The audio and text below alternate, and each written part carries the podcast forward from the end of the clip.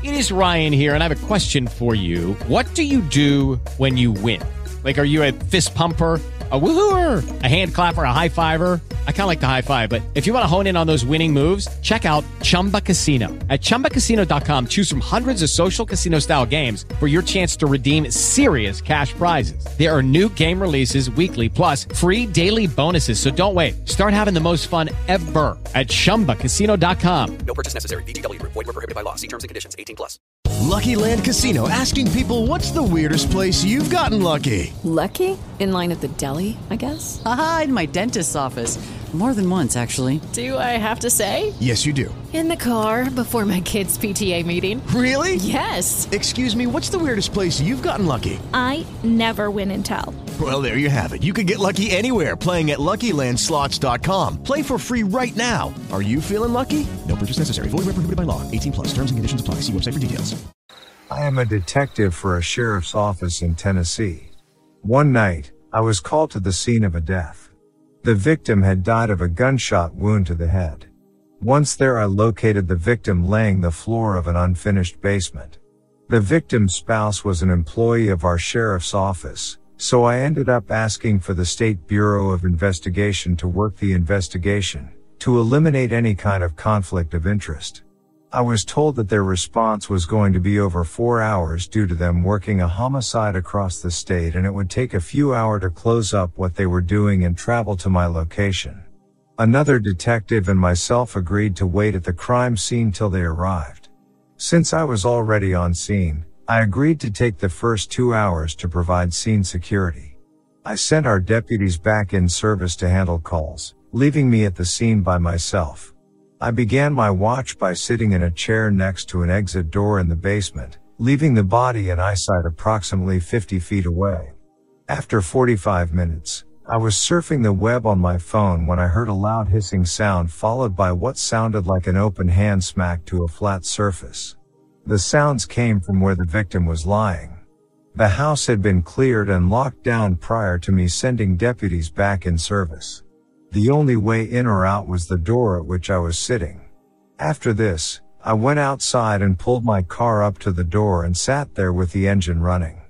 I mentioned the occurrence to the medical examiner and she laughed saying that she hears all kinds of weird noises coming from bodies. I'm pretty sure the hissing sound was gas escaping the body but the loud smack I cannot explain. When I first joined the police, during our first two days of training school, we had a lecture from this old sweat. British police slang for an officer who has been in the force for a long time, who'd been in the job for about 20 years. He told us of his weirdest experience of policing. He said he'd been out on patrol in a car when they got an abandoned call to a house. He got there and it was a big house sort of isolated, and they knocked on the door and no one answered. He went to open the door and it was unlocked, and he walked in. The house was empty. No people, no furniture, no possessions. Completely vacant. He looked around and found no one there, but then looked upstairs and thought he saw someone move. He went upstairs. It was a really big house with a long hall upstairs. When he got up there he saw someone go into the bedroom right at the end of the hall. He followed the person there, calling out as he went. Again, all the other rooms were completely empty of even furniture. When he got to the room he saw the person go in, he found it completely empty. No one was in it, and nothing was there apart from a big long mirror. He walked into the room and looked into the mirror. He told us he saw something in the mirror that he said has haunted him for the rest of his life. He wouldn't tell us what he saw, and said he'd tell no one ever, but that it terrified him. He turned around and left the room to leave. As he walked down the hallway he saw that all the rooms were now filled with furniture. No one was there still, but the house no longer looked abandoned. He said he left the house that day never knowing what had happened, or who had called police, but absolutely 100% sure of what he'd seen. He was completely serious and it was obvious that he really believed that was what he'd seen, and it gave me chills down my spine when he was telling us. I've never forgotten it. As a cop, I have seen it all. Drunk drivers, meth heads, speeding tickets, even a few dead bodies that were clearly the work of some sick and twisted killers. But nothing could prepare me for what I saw that day. This was the night I saw something that couldn't be real. But with my own two eyes. Yes. I saw it with my own eyes, and I know what I saw. Nobody will be able to ever convince me otherwise. I'm just glad our small town is sparsely populated. So very little happens here at all. Now I haven't always lived here. I used to be a cop over at a much bigger city where I dealt with much more heinous crimes. Like murders and disturbing things the general public would never want to deal with. And on this night, we would get quite the shock when a woman by the name of Mary Hawkins, her name completely changed for the sake of the story called out to us at about 2 a.m. Reporting an incident outside her house. She's a young attractive woman in her early 40s and is known around town since she's lived here for decades. She said something was happening at the back of her property, near the tree line. I'm the officer who personally responded to the call and Hello, it is Ryan, and I was on a flight the other day playing one of my favorite social spin slot games on chumbacasino.com. I looked over the person sitting next to me, and you know what they were doing? They were also playing Chumba Casino. Coincidence? I think not. Everybody's loving having fun with it. Chumba Casino is home to hundreds of casino style games that you can play for free anytime, anywhere, even at 30,000 feet. So sign up now at chumbacasino.com to claim your free welcome bonus. That's chumbacasino.com and live the Chumba life. No purchase necessary. VGW Group. Void were prohibited by law. See terms and conditions. 18 plus. With the Lucky Land slots, you can get lucky just about anywhere. This is your captain speaking. Uh, we've got clear runway and the weather's fine, but we're just going to circle up here a while and uh, get lucky. No, no, nothing like that. It's just these cash prizes add up quick. So I suggest you sit back, keep your tray table upright, and start getting lucky. Play for free at LuckyLandSlots.com. Are you feeling lucky? No purchase necessary. Void where prohibited by law. 18 plus terms and conditions apply. See website for details. Hey guys, it is Ryan. I'm not sure if you know this about me, but I'm a bit of a fun fanatic when I can. I like to work, but I like fun too. It's a thing. And now the truth is out there. I can tell you about my favorite place to have fun Chumba Casino. They have hundreds of social casino style games to choose from, with new games released each week. You can play for free anytime, anywhere and each day brings a new chance to collect daily bonuses. So join me in the fun. Sign up now at ChumbaCasino.com. No purchase necessary. VGW Group. Void were prohibited by law. See terms and conditions. 18 plus. checked it out. There was nothing there that I could see, so I drove straight to her house after that. Thinking perhaps something had been messing with her. I figured an animal or something. When I arrived though at her door, she looked shaken up. But instead insisting that she saw something very weird outside. She went on to describe a tall bipedal entity covered completely in thick brown hair. Except for its face which was nearly bare with pale white skin. She described it as having no really ears or nose, only slits where its nose should have been. And large pointed ears on top of its head. She said it had red glowing eyes and a mouth full of fangs that looked like they belonged in a Halloween horror prop store. She was terrified. And my presence didn't do much to calm her down either. Now Mary Hawkins had been known in our community for a while. She taught the local preschool, was very involved in the local Baptist church, and spent a lot of her free time helping out with the community. Like homeless shelters and feeding. This is not a woman that would fabricate this kind of call nor would she try and waste an officer's time by calling them out here. And putting on the best performance an actress could do. It just made no sense. This was a genuine honest woman. Why would she make something up like this? I could tell by the way she was acting. This was genuine fear. She was spooked, and she had clearly saw something that was completely out of the ordinary. The image of her face just would not leave my head all night long. It almost looked like she was in physical pain, speaking out about what she experienced. But at least she seemed relieved at seeing our car in the driveway, and knowing we would do our best to keep an eye out for her.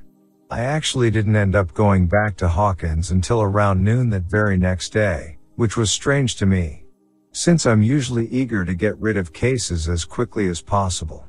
But something about her case felt different that I had to go back and check up on her. Now so many thoughts were racing through my head on the way there. How could something like this happen? Was this simply just an animal misidentification? I don't know. So I arrived and rang the doorbell. Patiently awaiting for Mrs. Hawkins to answer. She answered. She's tried to smile and you can tell she was still shaken up about last night. Maybe she thought we'd found new evidence or perhaps found the creature in question. But we did not have what it took to solve this mystery. At least not yet. We walked together out to the backside of her property again where she originally spotted this thing. And once more explained to her, we couldn't find anything. But then, we both heard it. This scream that echoed throughout the entirety of the property. It was so loud and shrill. We both froze and I heard it. And Miss Hawkins fell to the ground sobbing. That's when I looked over for the first time and saw the creature Miss Hawkins had described. What I was looking at was a werewolf-like creature. Probably about eight or nine feet tall, long shiny black hair all over its body and the only parts completely visible were its hands and face. The creature's hands were very similar to a human's. They were larger, had coarse black fur sticking up from the back of its hands. And its face looked like a wolf's except, unlike what she described to me, this thing actually had a very large snout. And no slits for noses. But as it got closer it was salivating, revealing sharp white teeth. This thing was slow at first, almost acting cautiously. We knew in that moment we were in danger. I told her come on, we gotta go. And we headed back to the house where this creature was heading for in our direction. I fired a few rounds at it to deter it, but it didn't help much. At that point it felt like time had slowed down a bit. And I remember just being able to think, ever so clearly. This wasn't going to be a normal day and if this thing got inside this woman's house it would mean the end. I took him again as it ran back into the woods. Just as I was about to fire off another round and this creature disappeared. It was like watching the predator that just sort of dissipated. And Mrs. Hawkins of course was now completely traumatized, more so than last night after seeing this thing again. As for me, I'm not really supposed to be talking about this. But I feel like with your channel it's a line of communication that should be open. We as protectors of the public need to make this stuff known. I'll end the email for now but know that these things are very, very real. I was an intern for my city's SUV unit. Because I didn't have my own car my dad would drop me off on his way to work and so I was normally in the building before the detectives arrived. One morning I wasn't the first one there. The detective that had been assigned first call was there. So I was starting up the coffee when I heard screaming and banging from the interview room. I peeked through the one-way window and I saw a middle-aged guy smashing the chair against the wall while screaming. I went and told the detective what the guy was doing and he told me the guy had been doing that on and off since he had been brought in. The detective told me the guy had no criminal record and no history of mental health problems, but early that morning the guy had broken into his sister's home, stabbed her, choked her, raped her, tied a rope around her neck and then threw her out a window. The guy wouldn't talk, he just kept screaming and breaking things. He wasn't even a suspect until his sister regained consciousness and identified him. Last I heard she was alive but is paralyzed from the neck down. He took the easy way out if you know what I mean in jail. No one knew why he did it. Got a call out to a funeral home for a business alarm and found the front door cracked open. My partner and I went inside, started checking rooms, and eventually made our way to the basement where they do the embalming. I'm not one to get rattled and don't believe in ghosts, but my partner and I started catching some really weird vibes as soon as we went down the stairs. After an expedited check downstairs, we went back to the main floor and were wrapping up checking the last few rooms. Suddenly, we both heard two distinct footsteps on the floor of the room above us. Game on, Mr. Burglar. We quietly made our way to the stairs leading to the second floor and started up them when I came across a window. The window looked over the room we had just been in, so the steps actually had to have been on the roof itself. The problem with that was that section of the roof had no other ways of entry or egress other than the window I was looking through and it had been painted shut years prior. The weird vibes ramped up so my partner and I looked at each other, agreed that we had done enough room clearing, and noped right out of the building. Being a police officer is not easy.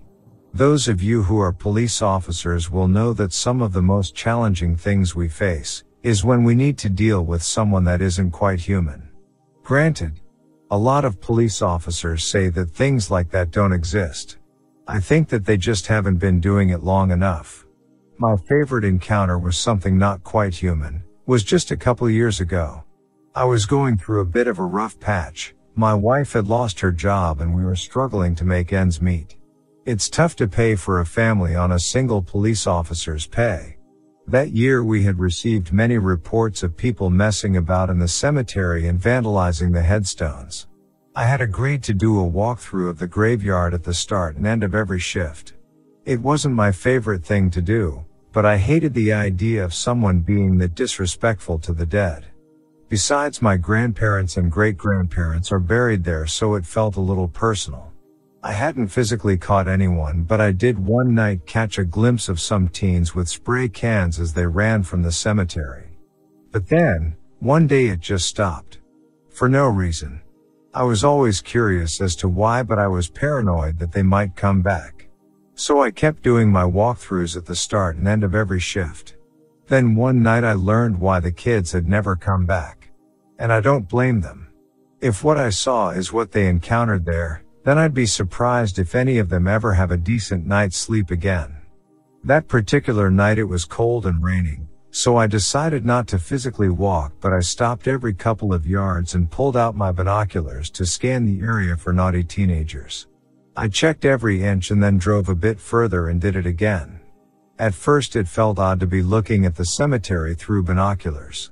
It always felt like I was spying on the dead. But, I wanted to make sure the area was all clear. I was about to leave when I figured I would do just another quick scan of the area. At first, I thought it was an antelope of some kind. Where we live it isn't uncommon for that to happen. But then I noticed that the animal didn't have any ears. For the first few seconds it was just standing still. Then it started moving. When it walked I saw it didn't move like an antelope at all. Instead it had a creeping movement, like an animal that was stalking its prey. It wasn't until it passed below a nearby street lamp that I saw it a bit better. Although it was only briefly in the light I was able to see that it had large paws and large eyes. It was a pale gray color with dirt marks all over it. Honestly, it looked like something that was never out in the sunlight. It also dipped its head as it moved below the light, as if it didn't like the light at all. I lost it in the darkness for a moment and then found it again. It seemed to be going from grave to grave, sniffing the dirt as if it was looking for something. Steam rose off the animal's back as it walked in the rain. It was as if its body temperature was crazy hot. As it moved it made a low-pitched grunting sound. It was moving away from me and I could see that it had no tail. And not like dogs who have had their tails removed as puppies, it looked as if it had never had a tail before. Something about the animal made me feel incredibly uncomfortable. Still, I wanted to get a better look. So I decided to move a little closer with my car. The creature perked up as if it heard the sound of my car and bolted off running in the other direction. I sped up hoping to catch another glimpse of it, but it only ran further into the cemetery. The last bit that I saw was as the animal made a run for it up a nearby tree. I've never seen anything run up a tree that fast. It really took me by surprise. I reported what I saw and headed home, calling it quits on my cemetery patrols. Some of my colleagues believe me, some think I made it up one thing is sure though. I've never been back to the cemetery. Not even to visit the graves of my loved ones, and I don't intend to ever go back either. Whatever it was it scared the hell out of me. I used to be a 911 operator for a county's name I will not mention. I've personally received all sorts of very disturbing calls. But this one I'm about to share is one of the few that really stick out to me. I can't remember the exact date or time of the day it happened, but I remember some of the details as they have been forever burned into my memory. The original call came from a female, whom was frantic. Scared for her life. She refused to tell me where she lived. But I was able to narrow it down by the way she described her surroundings and some landmarks that were within eye shot of her location. It took roughly five minutes for the cops to get there. By then, this frantic woman had already locked herself into her house. Equipped with a baseball bat in hand ready to defend herself against whatever was trying to break in. The officer slowly approached the front door of the trailer involved, shining his flashlight into it as he cautiously approached. He could tell something large was on the other side of the trailer, thrashing around, trying to break into it, ripping and tearing in its walls and windows. He called out to this thing, asked what it wanted. He just assumed it was some methed out drug addict. But the only reply he got was a loud deep growl. Instantly telling the officer, this was no human. The officer proceeded to unload his gun into the sky. To hopefully scare off this large bear or so what he thought was a bear. And he thought it worked. Because whatever was making all this noise fled into the woods. Although by fleeing he could hear how loud it was.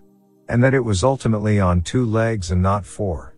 The citizen who called 911 had never heard of Bigfoot before and was not any way aware of what she might have seen that night. She claims it was one of the most terrifying things she had ever witnessed in her life. And that's why she called for help immediately after. And this thing had fled. After speaking with this woman on scene, this officer decided to do some research about what she saw. And knew it wasn't anything like what we've seen on TV or read in the books about Bigfoot. Or what is depicted as Bigfoot. And also known as Sasquatch. So I myself have also done extensive research on these same types of creatures. They're very real. I've done enough to tell you that it is very unlikely for this thing to be some sort of bear or anything like that. And this lady had seen something else entirely. And if she ever sees it again, she'll recognize it immediately. Especially if they're trying to break into her house. I've also contacted the local wildlife authorities who were aware of these types of creatures existed. Although, more in rural areas. More specifically around farms where livestock are also present. They told me that Bigfoot sightings are actually quite common, especially in this part of the country. But they typically don't go after people. Unless they feel threatened or so they tell me. So why would one act out against a human like this, and try to break into a trailer? Well, from what I've gathered from talking with this alleged eyewitness, it was maybe acting out of curiosity. But I'm not too sure, and before writing this up of course I've spent several hours speaking to the officer who had arrived on the scene in question. He spent a lot of time reiterating to me just how serious the situation was. And how when he realized, this wasn't a bear or some large animal and that it was actually something on two legs. He knew he was scared and he was in for something that shouldn't be there.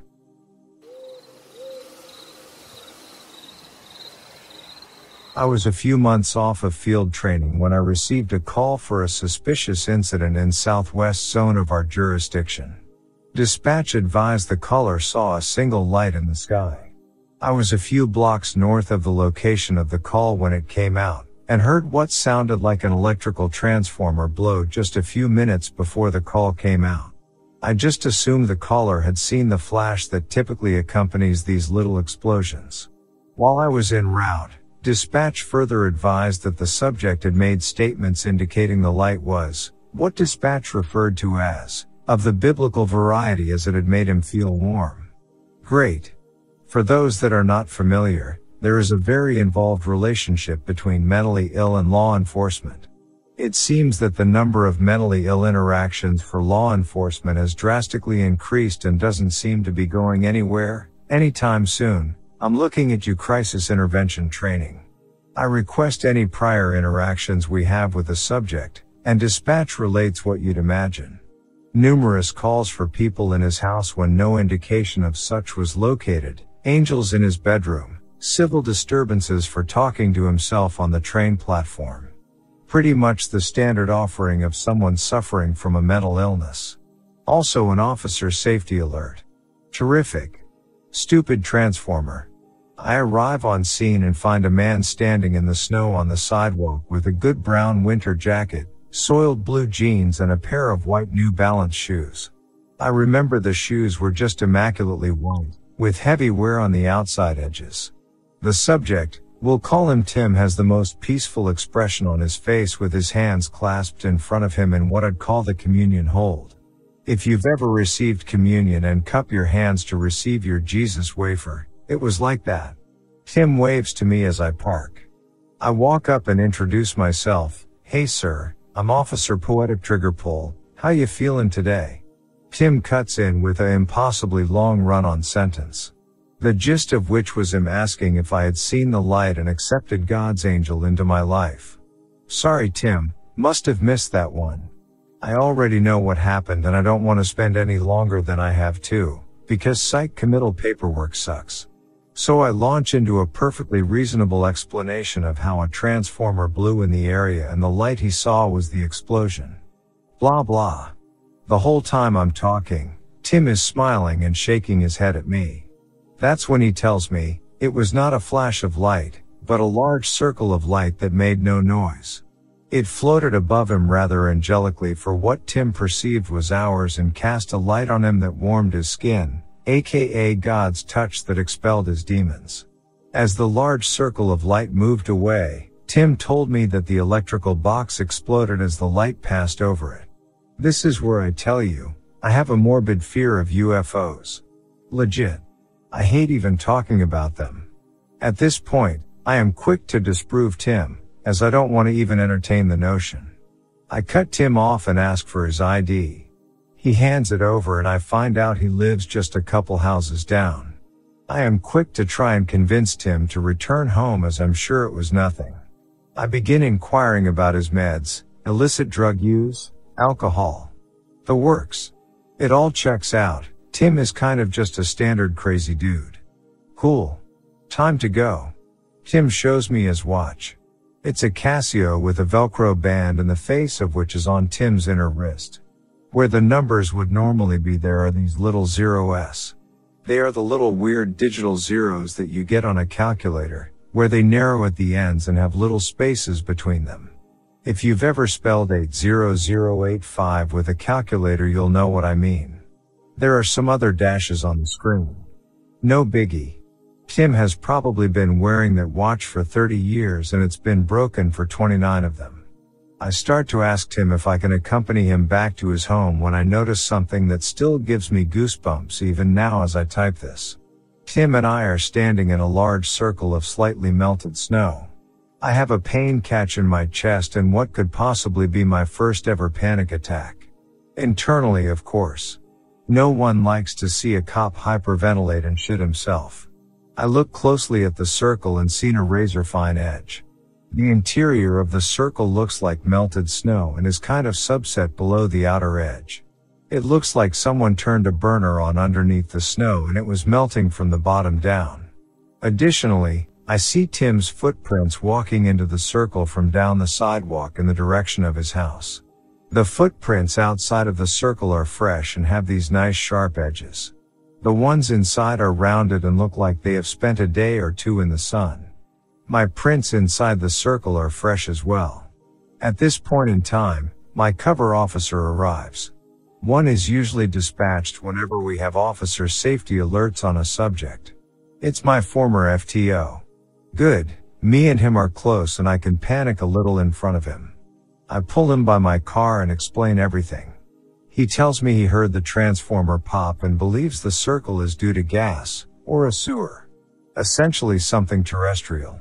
He's calm about it and I want to believe him. He takes over and walks Tim back to his house after he makes sure no medical treatment is needed. We're done here. I get back in my car and try to clear myself from the call on my laptop, but the MDT is completely frozen. Not unusual, just annoying. I mic up and tell dispatch I'm 10 to 8. I'm asked to repeat as I'm all static. I drive down the road a bit and it goes through. Not unusual. Our radios suck. I take my phone out to call my former FTO and tell him just how far down the rabbit hole I went with that before he got there. My phone is locked up on the keypad screen. I have to pull the battery to reset it. This is a little unusual, that's never happened before. After a reset, I call my FTO and he essentially tells me to think horses when I hear hoof beats, not zebras. I feel like an idiot and don't tell anyone because as a probationary officer, I can be let go rather easily, and UFOs aren't covered in department policy. I don't drive down that street for a couple months and really really try to forget it. I get a call for a burglar alarm at a house at the cul-de-sac at the end of that same street. The homeowner tells me he only had the alarm trigger once before. I ask when and he tells me when he saw a large light glide over his house a few months back. F me. I don't go down that street alone on midnights. Ever. This was just one of three incidents I've had at work. The other two were lights over Lake Michigan's shoreline.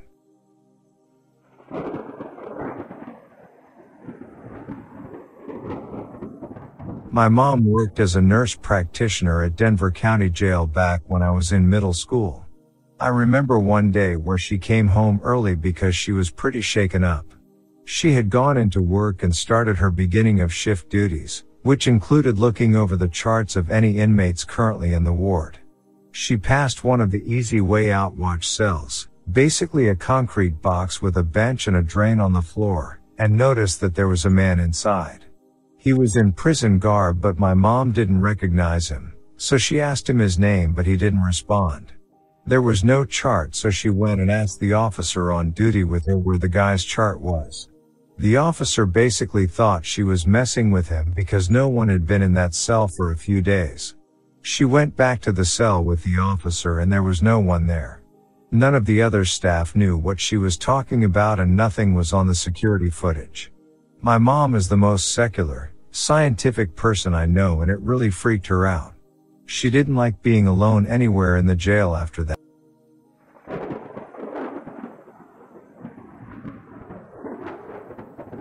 My dad was a cop in New York City for years. One night he's called to an apartment building where a man has seemingly passed out, possibly from a heart attack. He was also a paramedic. Him and his partner show up and the wife answers the door and takes them into the apartment. The guy is sitting in his chair in the living room completely unconscious. They figure out it's not a heart attack and it's low blood pressure so they're about to administer something to him and suddenly he jumps up and stares at them. However, he wasn't really staring at them, more behind them, like he didn't even know they were there. He then began pacing back and forth, speaking in some sort of tongue, screaming and pointing, like it's a scene in a war movie where the general is inspiring his troops before they go into battle. He's waving his hand, pumping his fist, chanting, shouting his head off, and not a single person in the room had any idea what was going on. Then, just as suddenly as it began, he sits back in his chair and passes out again. When he came to they asked him if he spoke any language other than English, which he didn't. His wife yelled at him that they'd met in Spanish class, but he admitted he didn't remember much of it. He said no one in his immediate family spoke any language either, as they'd all been born in America. My dad and his partner left, believing that they had just seen an episode of a previous life taking over the current body in an attempt at self-preservation. My dad tells it better and I figure I messed up a few points but that's more or less the gist of it.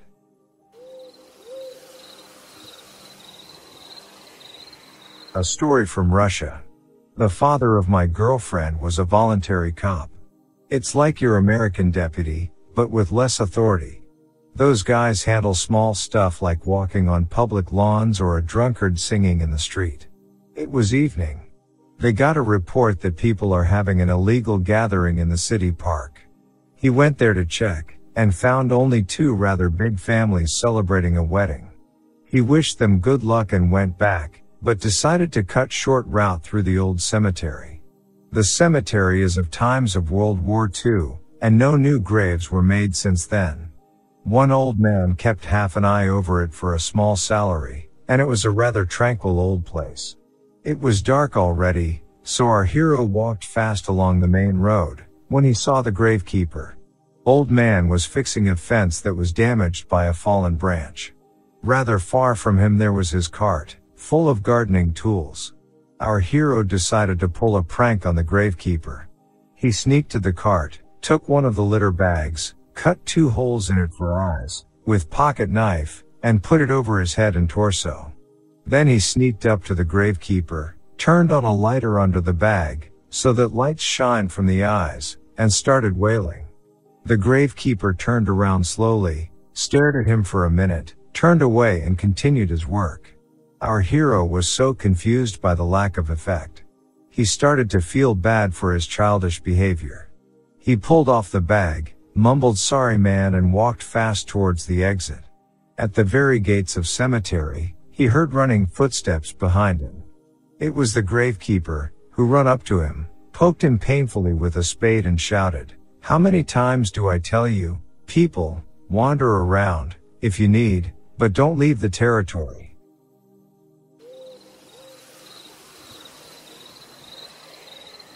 An elderly lady phoned 911 and requested that they send some policemen down to her house because she saw a shadowy figure lurking in her backyard. She was living by herself at night and didn't feel safe watching someone through her window. When the policeman arrived, the door was unlocked. They walked in and found the lady seated facing the window and they went to go check the backyard. There were no signs of anyone attempting to break and enter and nothing was missing. She had very tall fences surrounding her property, making it nearly impossibly for anyone to get into it. They did, however, find footprints on the inside of her home. It was quite possible that she had left the door unlocked and wasn't looking outside, but rather at a reflection of someone inside of her home, behind her.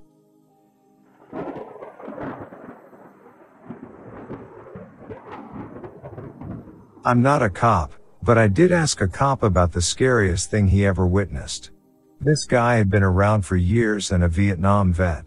He was working homicide and got a call that there was a apparent man who took the easy way out, but since it was done with a shotgun they needed to be sure he really shot himself.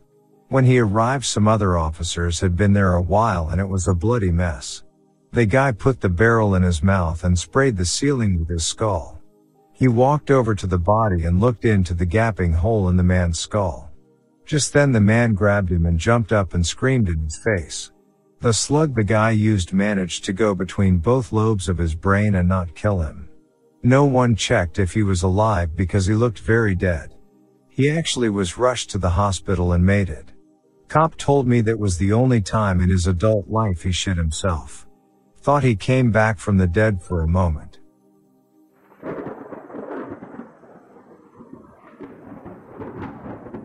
Didn't happen to me, but I responded and was there shortly thereafter. A coworker responds for a building check located at the city pool. Middle of summer, warm night, it was sometime around 1 a.m.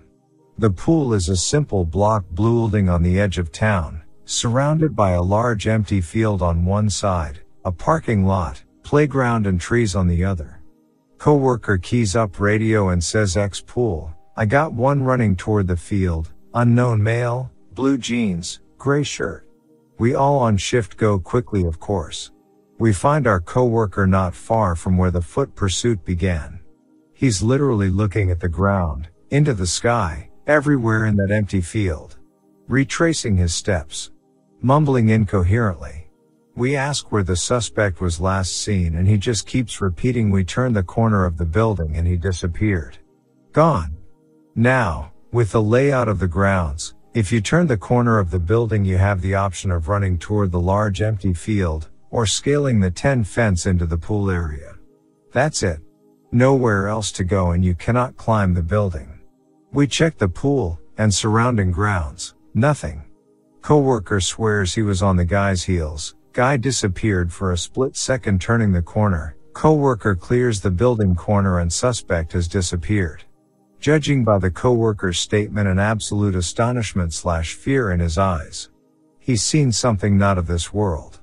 Maybe he was chasing some Usain Bolt of trespassers, I don't know. To this day he says he chased an alien. Case still unsolved.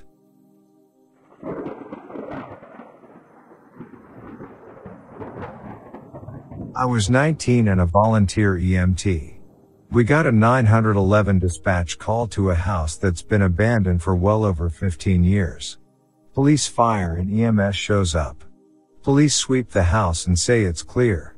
So EMS, myself and captain go in. We go upstairs to the top floor of this farm out and it's extremely cold. The temperature outside had to be 80 F.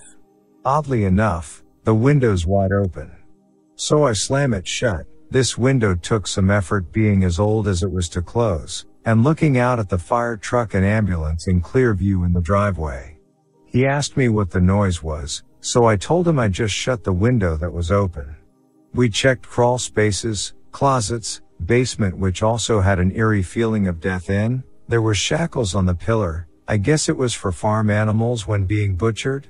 At least that's what a firefighter told us. We then proceed outside and my captain says I thought you closed that window? Looking up at it. I said I did. Who opened it? So I go back inside expecting someone to still be in there and it was empty. So I simply closed the window once more, check the window too to see if it's spring loaded and maybe I didn't close it properly. Nope, typical sliding window. So shut once again I went downstairs and back out. The window still shut I looked up and saw a man in a plaid shirt put his hand to the window and once I focused, he was gone.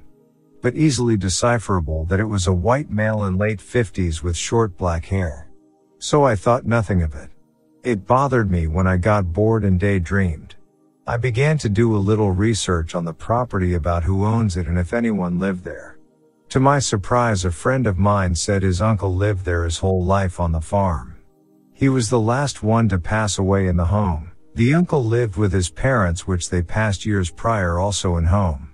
So I asked my friend if he was late 50s, short black hair and died upstairs. His face dropped and he said yes. He passed away from diabetes. He did not take his insulin and was found dead by his brother a few days later. After that, I look into that window every day driving by saying a prayer on my way to work.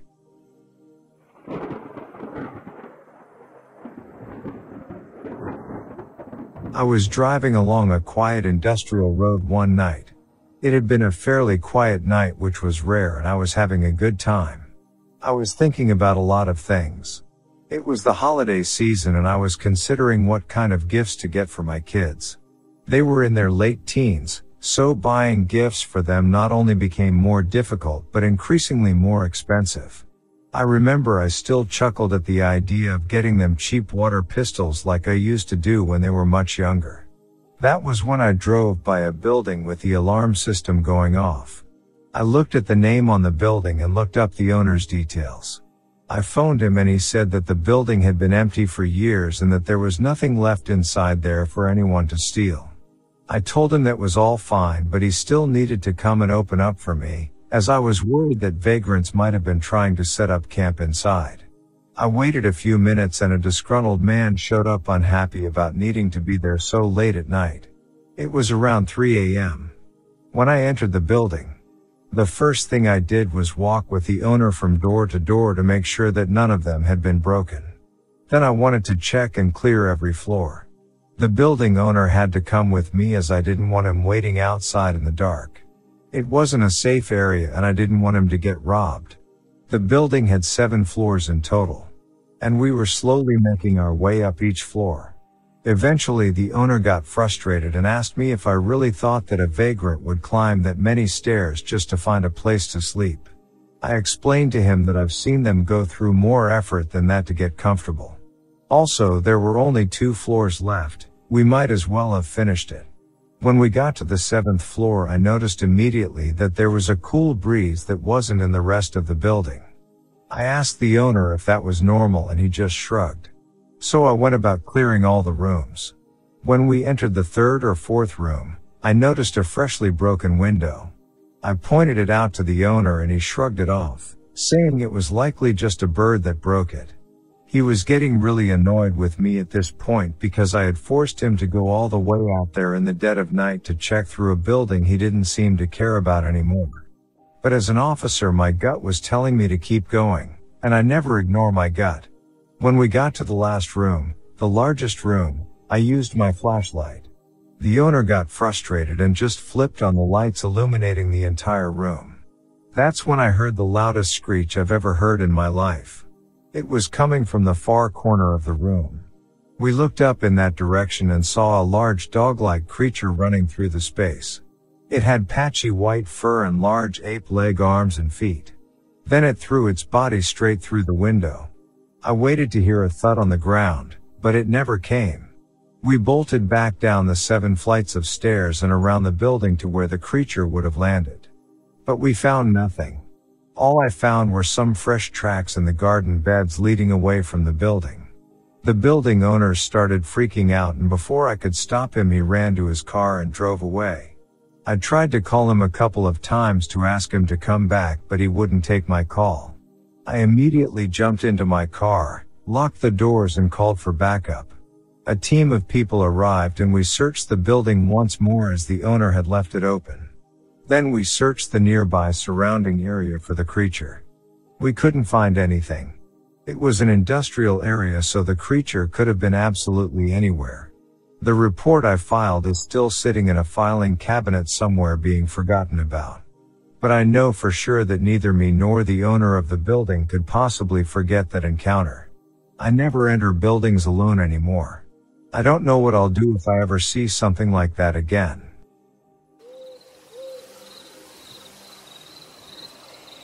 Not a cop, but a juvenile detection center. While I was on night shift 11 p.m. to 7 a.m., I would basically make rounds and watch TV. Nothing happened because all the kids were sleeping. There were occupied cells except for one. I asked why this one was never filled and my supervisor said because every kid that stayed in there felt uneasy sleeping and something would grab their hand. Of course I said okay well whatever. So while making my rounds and checking on the kids to make sure they were sleeping and not goofing off slash staying awake, I checked through the window on this door. To this day I still wouldn't look in there unless it was occupied. I saw a bed with a pitched blanket on it. Mind you the cell was empty and closed and I know for a damned fact there wasn't a blanket and there only a mattress the day before when I was watching the same cell block. So I called the acting supervisor and I said you gotta see this. He comes down and sees the blanket now on the floor. And I said, I'm telling you it was pitched up like a tent and I know there wasn't a blanket in there yesterday. And he said point blank, why do you think you were in this cell block and no one else? They knew I was new of course and gave me cell block D which they nicknamed Doom. Because the worst kids were here and it was haunted. Would have been nice on orientation day to have learned that beforehand.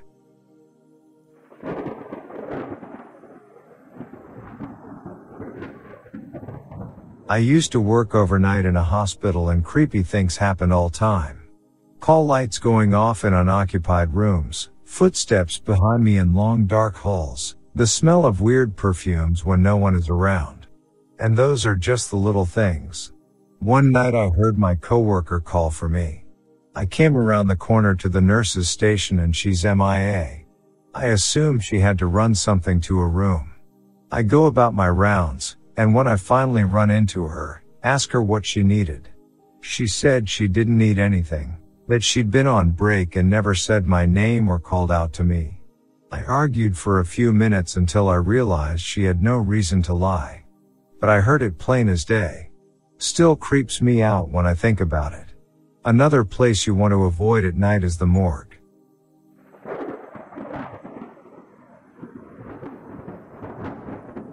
I worked in a 300 year old hotel for a couple of years in Ireland.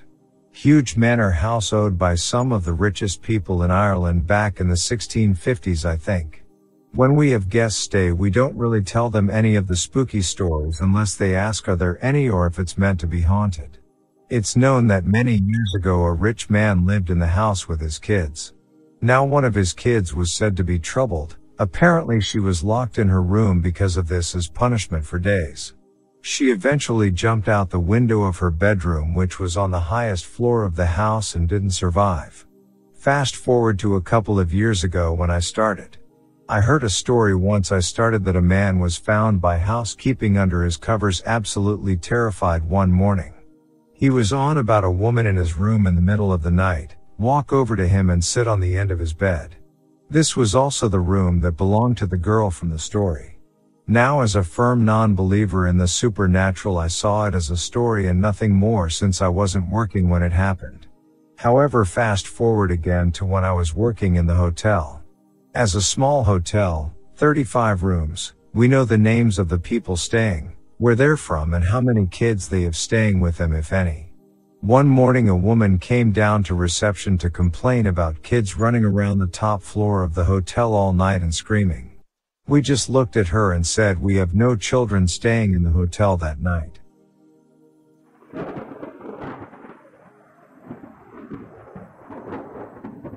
Fourteen years as a mobile security guard. I was patrolling a private school that was only five years old at the time. This school was new and went from kindergarten through to year 12, Queensland, Australia. For a few months we got movement sensor alarms from the prep classrooms, first year of formal schooling. They consisted of two classrooms with a central kitchen and staff rooms. For us guards, we would enter through the staff area and had a short hallway with a door at either end to the classrooms. We normally did the internal check. Find nothing. Put it down to the aircon blowing some of the artwork hanging on string in the classroom. Reset the alarm and go on our way. This night I head into the hallway and turn to the right side door. I open it and step into the room to have a black shape like a bat fly straight at my head. I dodge out of the way and end up on my arse without anything actually hitting me. All doors were shut, all windows closed. I searched and found nothing. But never had another alarm from that building for the next four years I patrolled it. I did however a few years later while driving around the school notice a set of legs walking across the admin building roof. The car park lights were on behind the building so there is a glow of light clearly outlining the building. This shadow of legs to the hips is walking across the roof peak with no way that I can work out how or what the shadows could be from.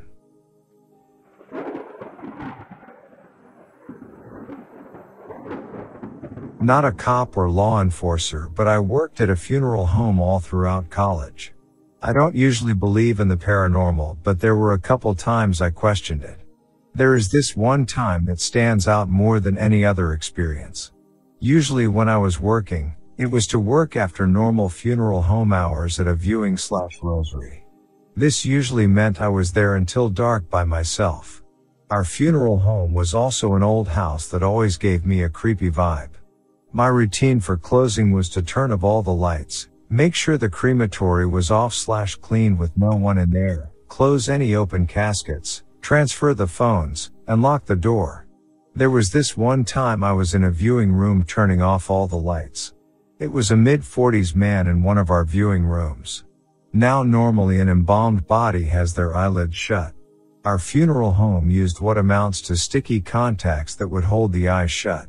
As I was turning off the last light out of the corner of my eye, I saw the light reflecting off of an eyeball. This is nearly impossible and made all the hair stand up on my neck. I turned around and I swear on my parents' grave it looked like that man was looking right at me. He had the glassy eyes of a dead person and his mouth was still sewn with a slight smile. His head was turned slightly and his eyes were wide open. Instead of being the good funeral home employee and checking it out, I sprinted out of there. I immediately called my boss and told her what I saw. She said to not worry about closing the casket but to transfer the phones and go. She didn't believe a word I said. Going back in was tough. As I was in the front office, I was holding the phone shaking and continually checking around the corner for anything. I was so scared I called my roommate while I finished transferring. Didn't open the next day.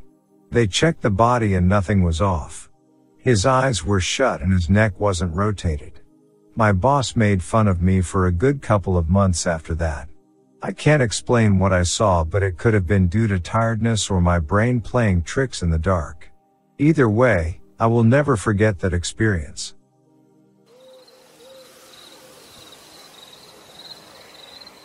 I'm not in law enforcement or fire slash rescue or anything like that. I'm a plumbing contractor and got a call from some homeowners about a bad smell in their house. They were trying to sell the house but were having no luck because prospective homeowners noticed the odor when they entered the master bath. I show up at the site thinking it's a broken vent or main sewer line and the smell is sewer gas or raw sewage coming up from the crawl space. When I entered the home I couldn't smell anything until I got in the master bathroom and then it hit me. It wasn't quite a sewer gas smell. It smelled more like raw sewage mixed with grease trap grease that had been sitting out in the sun on a 90 degree day. I asked the homeowner how to get in the crawl space as I didn't see an access from the outside. The man said he didn't know and had never had to go down there. I started searching the bedroom closets for an access and found one in one of the homeowner's daughter's room. It was under the carpet and screwed and nailed shut. Here's where it gets freaky. The little girl, whose room the crawl access was in, was watching me as I took up the carpet and was taking out the nails and screws from the access door. She turns to her dad, when I was almost done removing the screws and nails, and frantically starts telling him not to let him out. The dad assumed she was talking about not letting me out and started telling her I wasn't leaving I was just going under the house. She literally broke down crying and screaming the homeowner apologized and took her out of the room. When I finally got the access door open, the smell about knocked me out. It was terrible. I climbed down in the crawl and worked my way towards the master bath. There was no broken main, no broken vent, no sewage on the ground. In the corner there was a large black trash bag and when I opened it it was full of whole animal carcasses and old old bottles of embalming fluid. Freaked me the F out. I hauled ass out of there and told them they'll need to call some kind of hazardous waste disposal company to come in and get rid of whatever the hell was down there. I didn't even charge the people I just got the hell out. A few weeks later I got a call from the same people wanting some minor repairs done in the kitchen so they could sell. The homeowner said after I left the smell completely went away and they had a handyman remove the bag of animal bones they said that had to be the cause of the smell but it had went away before the bag was removed and last time I checked, bones don't smell like that. Never found out what the little girl meant by let him out and never went back there.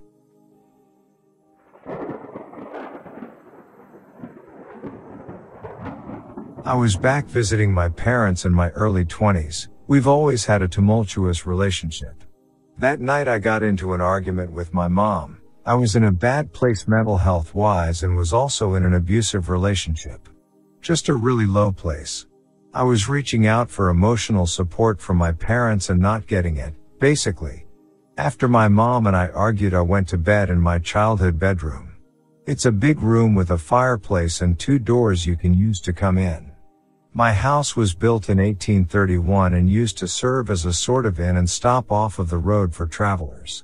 It's always felt full of the presence of people or something, even when you are there alone.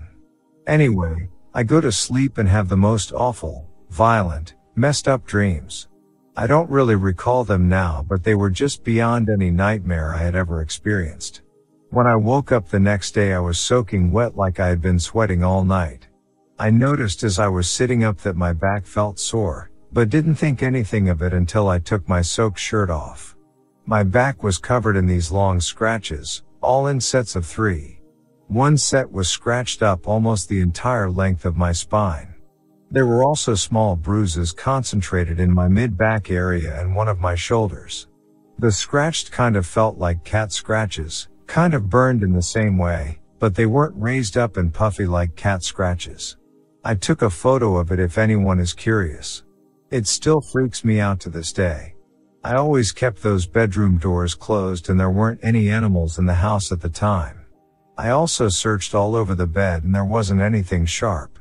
This was the worst experience of the scratching I ever had, but it wasn't the only time. After that first incident it happened several other times just to a lesser degree. Always with small little bruises. Generally when I'm very stressed and not in a good place in my life. Would love to know what causes it.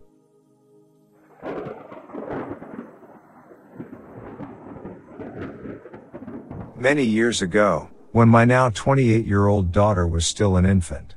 Me, her, and our dog were at the apartment we were living in at the time. My wife was at work, I was sitting on the couch watching TV, my daughter was asleep on a blanket pallet on the floor, and the dog, a German Shepherd, Wolf hybrid mix, was about 10 feet away laying in the doorway between our kitchen and the living room area. At any rate, I was watching whatever it was that I was watching when all of a sudden, Thor, our dog, starts with this low level, guttural growling. I figured that he had heard someone in another apartment or walking by through the parking lot and don't think much of it. As a few seconds pass, I notice that it's getting louder and I can see out of the corner of my eye that he has lifted his head up off his paws. His ears are perked and he's looking up at the ceiling over where my daughter was laying. I look up, don't see anything, tell him to knock it off. Right after I tell him to knock it off, he jumps up, starts circling my sleeping daughter, literally walking around the pallet she's laying on, and growling more and more intensely even stopping once and outright snarling and snapping his teeth. All while staring up at the ceiling. After about two minutes of this, and me having no clue on what to do since I can't see anything and I do not want to reach for my daughter with him circling her like that. He laid down next to my daughter, rested his head on her back, and stayed there for almost an hour. Still intently staring up at the ceiling and occasionally growling. To this day, I have no idea what the hell was going on or what he saw, sensed. But it was extremely creepy to me.